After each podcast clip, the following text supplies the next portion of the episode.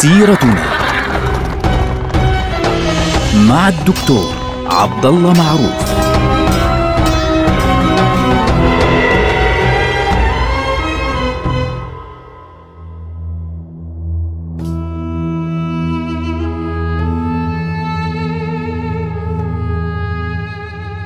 السلام عليكم ورحمة الله وبركاته. سيرتنا سيرة هذه الأمة ونحن الآن في عهد السلطان سليمان القانوني. السلطان سليمان الأول أو سليمان القانوني هذا الرجل من أهم الشخصيات التي حكمت الدولة العثمانية، بل لعله أهم شخصية حكمت الدولة العثمانية. في زمنه وصلت الدولة العثمانية إلى أقصى اتساع لها. في زمن السلطان سليمان القانوني عاشت الدولة العثمانية عصرها الذهبي السلطان سليمان القانوني ثاني أطول سلاطين أو خلفاء الأمة على الإطلاق حكما بعد الخليفة الناصر لدين الله اللي هو الخليفة العباسي لأن ذلك حكم 47 سنة والسلطان سليمان القانوني حكم 46 عاما. مش فترة قصيرة إخواننا. السلطان سليمان القانوني أول ما استلم الحكم بأمر طبعا من والده بعهد من والده سليم الأول بمجرد ما استلم الحكم كان لسه شاب صغير على فكرة أول ما استلم الحكم. فبمجرد استلامه بدأت المشاكل تواجه هذا الشاب في ذلك الوقت. وللمفارقة كانت أول المشاكل فعليا قد بدأت في الشام. أول مشكلة سيواجهها السلطان في بلاد الشام وتحديدا في دمشق. طبعا هذه المشكلة إخواننا التي واجهها السلطان سليمان القانوني في أول عهده لسه يعني يدوب بقول يا فتاح يا عليم مثل ما بنحكي اليوم آه واجهها بسبب ثورة أو تمرد جان بردي الغزالي اللي كان حاكم بلاد الشام أو أمير بلاد الشام بأمر من والد السلطان سليمان القانوني طبعا من هو جان بردي الغزالي؟ جان بردي الغزالي كان موجودا في بلاد الشام في أيام السلطان المملوكي قانصول غوري فبالتالي هو رجل أصلا من المماليك وهذا الرجل كان أحد رجال السلطان قانصول غوري على أنه كان بينهما خلاف ونزاع إلى حد ما إضافة إلى انه جان برد الغزالي أصلا كان لا يحب السلطان قانصو الغوري فاستغل فرصة قدوم السلطان ياو السليم اللي هو السلطان سليم الأول باتجاه بلاد الشام تجهيزا لمعركة مرج دابق التي كانت ضد السلطان قانصو الغوري وتراسل مع السلطان سليم واتفق معه على أن يعني يخدع ان صح التعبير السلطان المملوكي. قانصو الغوري ويثور عليه أثناء المعركة ينسحب بجيشه فعليا إضافة إلى طبعا شخص آخر اللي هو سيصبح بعد ذلك اميرا على مصر اللي هو خير الدين بيك. فهذول الاثنين أثناء معركة مرج دابق أعلنوا انفصالهم عن الدولة المملوكية وانضمامهم إلى الجيش العثماني بقيادة ياو السليم مما أدى إلى هزيمة السلطان قانصو الغوري ووفاته أثناء المعركة وانتهت القضية كما ذكرناها في حلقة ماضية في عهد السلطان ياو السليم. الذي يهمنا أن السلطان ياو السليم كيف وزع الأمور؟ كيف كافأ هذين الاثنين؟ عين جامبرد الغزالي اميرا على الشام وعين خير الدين بي اميرا على مصر، يعني هذا مسؤول عن بلاد الشام وهذا مسؤول عن بلاد مصر باسم الدولة العثمانية.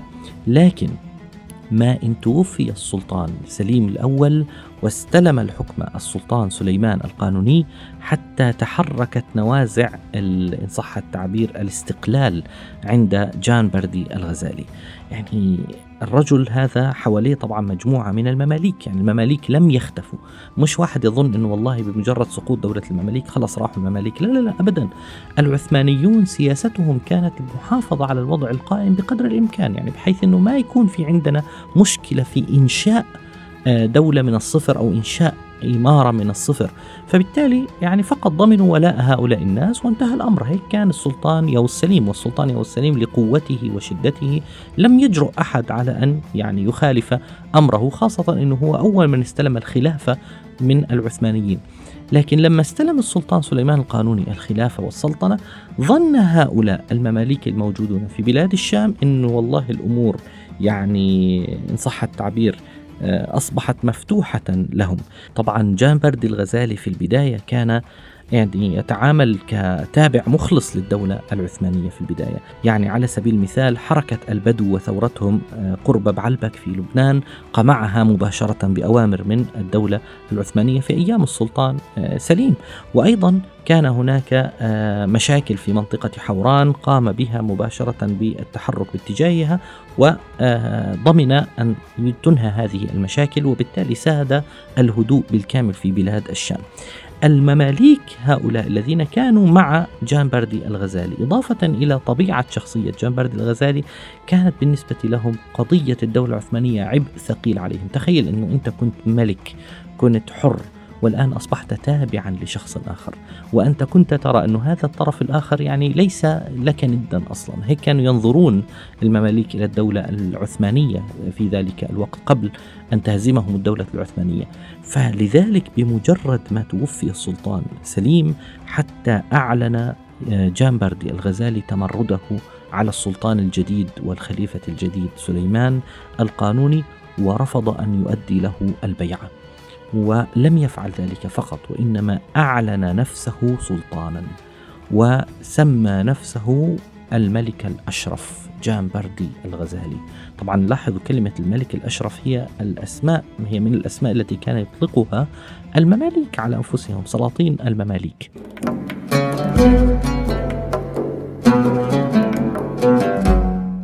ولذلك القضية بالنسبة له هي اعتبار يعني باعتبار أنه أعلن نفسه ملكا منفصلا تماما انفصال عن الدولة بل إنه سكن نقد باسمه في ذلك الوقت.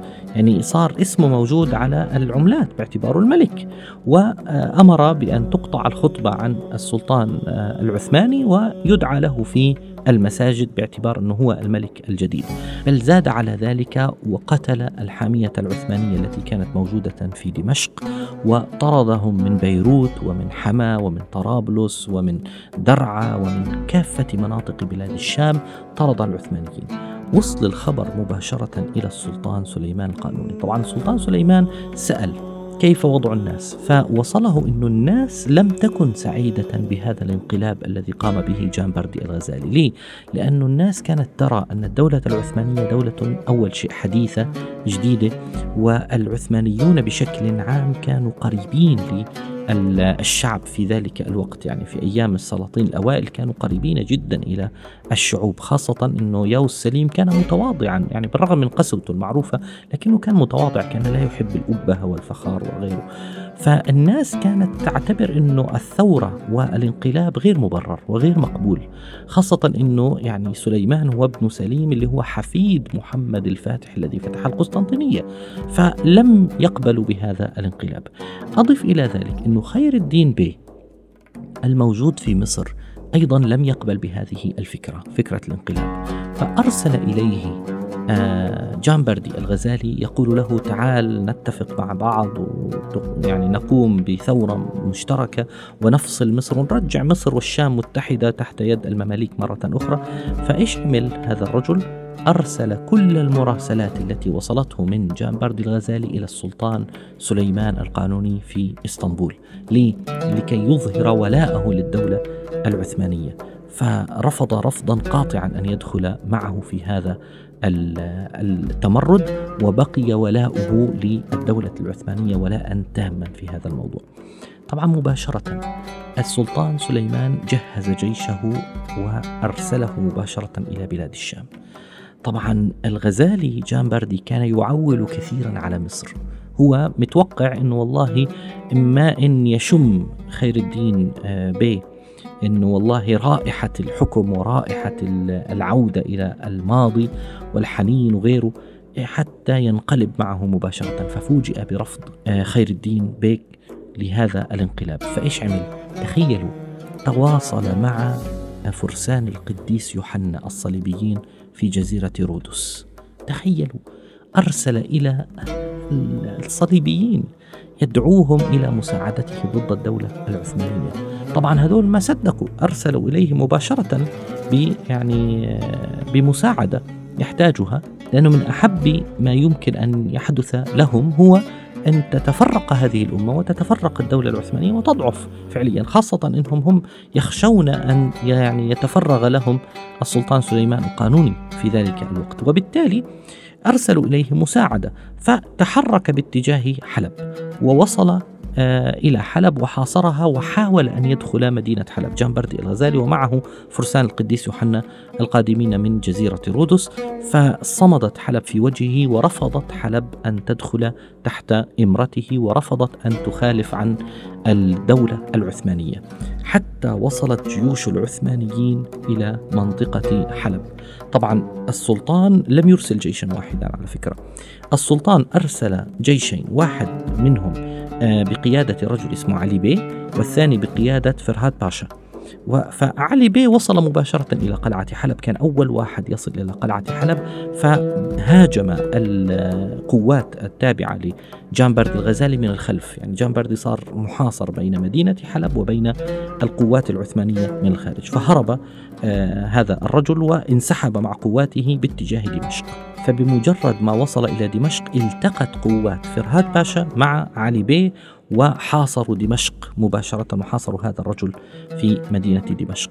في يوم السابع عشر من شهر صفر 2 عام 927 للهجرة الموافق للسابع والعشرين من شهر كانون الثاني واحد عام 1521 نشبت معركة حامية الوطيس. بين الطرفين في دمشق عند دمشق اسمها معركة المصطبة. معركة المصطبة. هذه المعركة انتهت بتدمير جيش جان بردي الغزالي الذي خان الدولة العثمانية كما يعني انقلب سابقا على الدولة المملوكية وتبين بشكل واضح أن هذا الرجل كان إنما يسعى خلف يعني أهوائه الشخصية. فانتهت هذه بهزيمته فإيش عمل؟ راح تنكر في زي واحد من الدراويش يعني لبس لبس الدراويش والشيوخ وحاول أن يفر من دمشق لكنه يعني قبض عليه اكتشف أمره وقبض عليه ثم أتي به إلى دمشق وأعدم بعد عشرة أيام. يوم السابع والعشرين من صفر وانتهت هذه الفتنة في مهدها. فعندما دخل العثمانيون مدينة دمشق يعني أعادوا ترتيب الأمور في مدينة دمشق وفي بلاد الشام وقسمت المنطقة إلى عدة ولايات إلى عدة إمارات.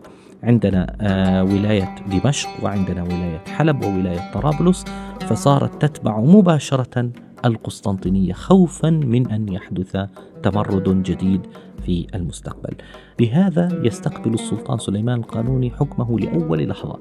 ما إن وصله فعليا رأس هذا الرجل اللي هو جان برد الغسالي حتى وصلته أخبار أخرى خطيرة جدا من مدينة بلغراد التي سيكون له معها شأن كبير جدا. نلقاكم على خير. والسلام عليكم.